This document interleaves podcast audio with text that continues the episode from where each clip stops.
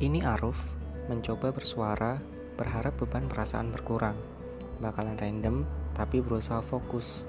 Jadwalnya masih suka-suka, nggak menentu, tapi diusahain selalu ada. Semoga suka dan nyaman didengerin.